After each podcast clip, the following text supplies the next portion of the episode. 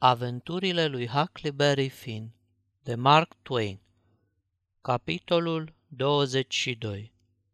Se năpustiră spre casa lui Sherburn, zbierând și chiuind ca pieile roșii, gata-gata să calce în picioare pe oricine li s-ar fi ivit în cale. Era ceva de speriat. În fruntea gloatei alergau o droaie de copii, țipând cât îi ținea gura și încercând să se dea la o parte. La ferestre se strânseseră ciorchine capete de femei, în copaci se cățăraseră o sumedenie de băieți negri, iar pe după garduri, în lungul uliței, stăteau și priveau alți flăcăi și fete care o luau la goană și se tupilau când gloata se apropia de ei. Multe femei și fete plângeau și țipau îngrozite. Gloata se strânse buluc în fața casei lui Sherburn, făcând un tărăboi de nu-ți mai puteai auzi nici gândurile. "Spargeți gardul, fraților!" strigară câțiva. Apoi se auziră trosnete și pârâituri și gardul se prăbuși.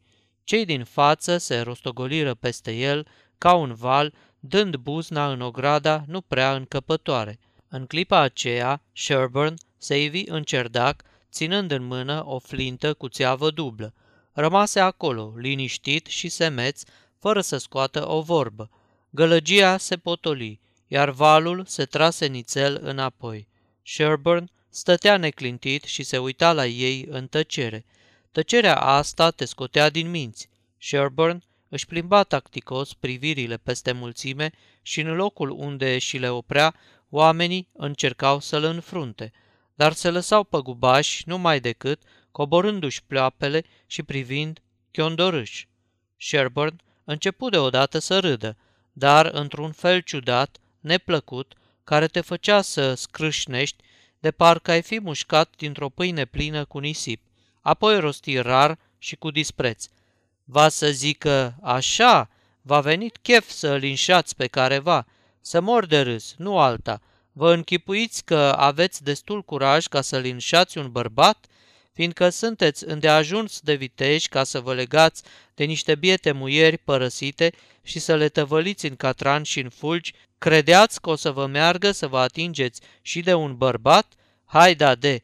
Un bărbat sadea n-are de ce să se teamă nici de zece mii de al de voi, câtă vreme nu loviți pe la spate și mai e și lumină pe afară. Știu eu ce vă poate pielea. M-am născut și am crescut aici, în sud, și am umblat și prin nord, așa că mă cam pricep la oameni. Mai toți sunt niște fricoși. Ei din nord se lasă călcați în picioare de primul venit și, pe urmă, se duc acasă și se roagă Domnului să le dea harul răbdării. În sud, un bărbat, unul singur, a oprit ziua în amiaza mare o diligență plină de oameni și a jefuit pe toți. Gazetele vă tot spun că sunteți viteji, nevoie mare, și v-a intrat în cap că sunteți mai breji ca alții, când, de fapt, sunteți toți o apă și un pământ.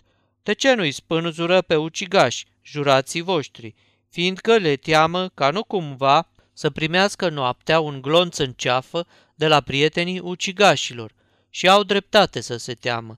De-aia jurații îi achită întotdeauna pe ucigași. Ei, și într-o noapte se găsește un bărbat care se duce însoțit de vreo sută de fricoși și îl linșează pe netrebnic. Rău ați făcut că n-ați adus cu voi măcar un bărbat și, în al doilea rând, rău ați făcut că nu v-ați pus măștile și n-ați venit pe întuneric. Ați adus cu voi o jumătate de bărbat pe Buck Harkness și, dacă nu l-ați fi avut nici pe ăsta, v-ați fi pierdut vremea sporovoind de-a surda. Nu prea aveți chef să veniți încoace, așa-i? Omul de rând nu trage la harță și la primejde și voi așișderea, dar când o jumătate de om ca Buck Harkness ăsta se apucă să strige "Linșați-l, linșați-l", vi-e frică să dați înapoi, ca nu cumva să se vadă că sunteți niște lași și atunci urlați ca bezmeticii, vă atârnați de pulpana neisprăvitului și veniți val vârtej, jurând că o să faceți și o să dregeți. O gloată e tot ce poate fi mai vrednic de plâns, iar armata, cei, tot o gloată, care se luptă nu fiindcă oamenii ei ar fi curajoși din fire, ci fiindcă-s mulți și fiindcă le e frică de ofițeri. dar o gloată care n-are niciun bărbat în fruntea ei e și mai vrednică de plâns. Și acum, hai, luați-vă călcâile la spinare și cărați-vă acasă, târâturilor. Aici, în sud, dacă vrei să linșezi pe cineva, nu se poate decât pe întuneric, cu măști pe obraj și sub comanda unui bărbat. Cărați-vă și luați cu voi și jumătatea de om care v-a adus." Încheie el, ridicând amenințător flinta cu degetul pe trăgaci. Oamenii se dădură numai decât înapoi, risipindu-se care încotro. Buck Harkness se tăra în urma tuturor cu o mutră plouată. Cât despre mine, aș fi putut să mai stau, dar n-aveam niciun chef. M-am dus la circ și m-am tot învârtit pe acolo până a trecut paznicul și atunci, țuști, m-am strecurat pe sub cort. Aveam la mine piesa de un pol și ceva mărunțiș, dar mă gândeam că nu strică să păstrez banii, fiindcă niciodată nu știi ce ți se poate întâmpla când te afli departe de casă, printre străini. Oricât de prevăzător ai fi, tot nu-i destul. Nu zic, face să cheltuiești banii pe circ când n-ai încotro, dar n-are niciun rost să fii mână spartă. Era un circ în toată legea, să-i fi văzut pe artiști. Când au intrat în arenă, n-am pomenit ceva mai frumos. Veneau călări, perechi-perechi, câte un domn și o doamnă, cot la cot. Bărbații, vreo douăzeci la număr, purtând doar izmene și tricouri, călăreau desculți și fără scări, cu mâinile lipite de coapse. Femeile, frumoase foc, semănau cu niște regine și purtau rochii scumpe, bucșite cu diamante. Cine știe câte milioane de dolari costau rochiile astea? În viața mea n-am văzut ceva mai grozav. Rând pe rând s-au ridicat în picioare, pe cai și au început să se învârtă în jurul arenei, înmlădiindu-se cu grație.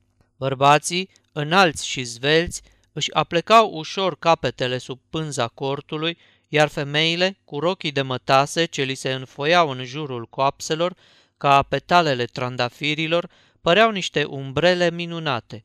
Alergau din ce în ce mai repede, dansând și ridicând în aer când un picior, când celălalt, în timp ce caii se aplecau tot mai mult, iar maestrul de manej se învârtea mereu în jurul stâlpului din mijlocul arenei, plesnind din biciușcă și strigând. Hai, hai! În spatele lui, clovnul făcea fel de fel de ghidușii, care mai de care mai năstrușnice.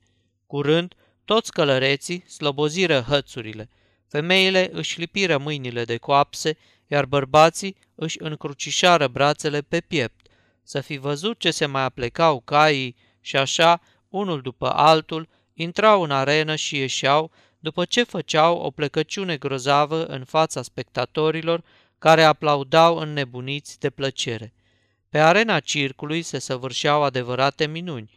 Publicul se tăvălea de râs privind năzdrăvăniile clovnului, care n-avea astâmpăr. N-apuca bine maestrul să-i spună o vorbă, că el îi și trântea în obraz una din glumele lui fără pereche. Nu puteam pricepe cum naiba-i treceau prin cap atâtea deodată și cum de le brodea așa de repede și așa de bine. Mie nu mi-ar fi trecut prin cap atâtea glume nici într-un an întreg. După câtva timp, un bețiv încercă să intre în arenă, zicând că vrea și el să călărească, ci că se pricepea de minune. Degeaba încercară să-l oprească, nici nu voia să audă. Reprezentația încetase din pricina lui. Spectatorii începură să-l huiduiască și să-și râdă de el. Scos din fire, bețivanul făcu gălăgie, întărâtându-i și mai mult pe spectatori. Câțiva dintre ei se ridicară de pe bănci și se repeziră spre arenă, strigând, dați-i una, afară cu el! Vreo două muieri începură să țipe. Atunci, maestrul de manej se simți dator să rostească un mic discurs, zicând că speră că spectacolul nu va mai fi tulburat și că, dacă bețivanul făgăduiește să nu mai facă scandal, o să-i dea voie să încalece, numai să se poată ține pe cal. Publicul în cuvință, râzând, iar zurbagiul se sui pe un cal, care numai decât începu să sară și să dea din copite, târând după el doi grăjdari ai circului, care îi se agățaseră de hățuri, ca să-l oprească. Bețivanul se atârnase de greabănul animalului și, la fiecare săritură, picioarele îi se bălăbâneau în aer. Spectatorii, care se ridicaseră de la locurile lor, aclamau și râdeau cu lacrimi.